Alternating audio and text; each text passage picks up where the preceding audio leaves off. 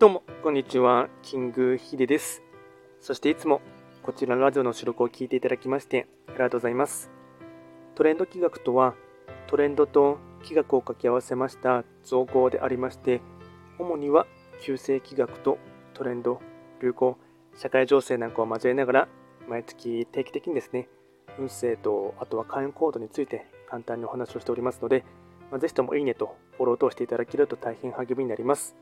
で今日ですね、今話をしていきたいきたいテーマといたしましては、まあ、企画に絡んでですね、えっと、速報ということでして、あのまあ、メジャーリーグのですね大谷翔平さんがですね、まあ、電撃的にですねあのインスタグラム上で結婚しましたという発表をされてですね、まあ、一気にニュースに上がってですね、えっと、今ですね、Yahoo だったり、あと Google トレンドとかでもですね、どんどん表示されているって感じですね。まずはですね、えっと、ここまでですね、こう結構です、ね、パパラッチされなかったというところもすごいなと思いますが、えっと、ひとまずですね、えっと、まあ、勝手なお世話ではございますが、あの、大谷翔平さんですね、えっと、ご結婚おめでとうございます。で、彼がですね、えっと、企画にちなんで話をしていきますと、と、1994年の7月5日生まれなので、えっと、本命星が六白金星ですね。で、今年がですね、えっと、年番上ですね、あの北東の場所に開座していますので、八白土星の上にですね、六白金星が行くっていうところでして、まあ、担当職業に言うとですね、めちゃくちゃ木に乗っているというかですね、あのまあ、運勢上のいい流れに乗っているなというところをですね、率直に思いましたね。あの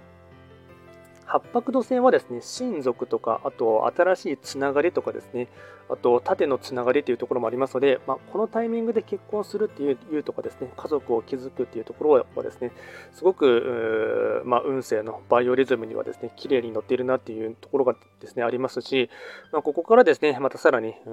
彼としてはですね、家族を築いてですね、うん、より落ち着くと思いますし、かつ、まあ、愛情表現だったり、あとは自分の本当の本籍地というかですね、あのホームベースみたいみたいなところをですね、これから築き上げるという点ではですね、すごくいいかなと思います。で、まあ、今までですね、もちろん実力だったり、あの野球選手としてはですね、かなりもうですね、もう大物中の大物でですね、あの今、まあ、今、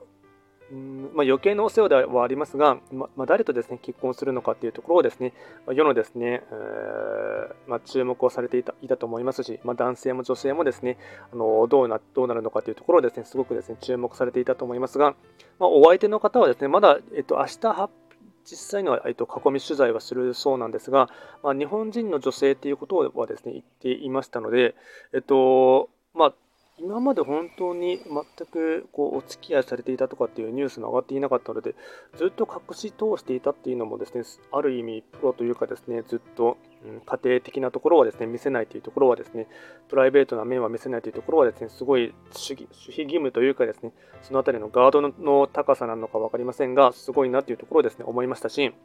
えっと、やっぱりですね、こうなってくると注目が集まるのはですね、そのお相手の女性の方がですね、どんな人なのかというところをですね、すごくですね、あの思うところはあります。彼が選んだ女性はどんな方なのかというところをですね、まあ、男性での僕としても気になりますし、まあ、おそらくですね、大谷ロスっていうのもですね、出てくるかもしれませんが、あの世の女性の方はですね、まあ、もっとですね、うん、注目度は高いかなと思いますし、うんまあ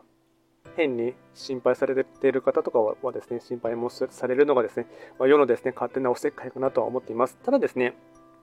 えっと、六白、彼は六白金星という星がですね、本命星にはなりますが、このタイミングで結婚するとかですね、今年2024年の時にですね、結婚されるっていうところはですね、すごく、まあ、運勢のいいですね、バイオリズムの波には乗っているかなと思いますので、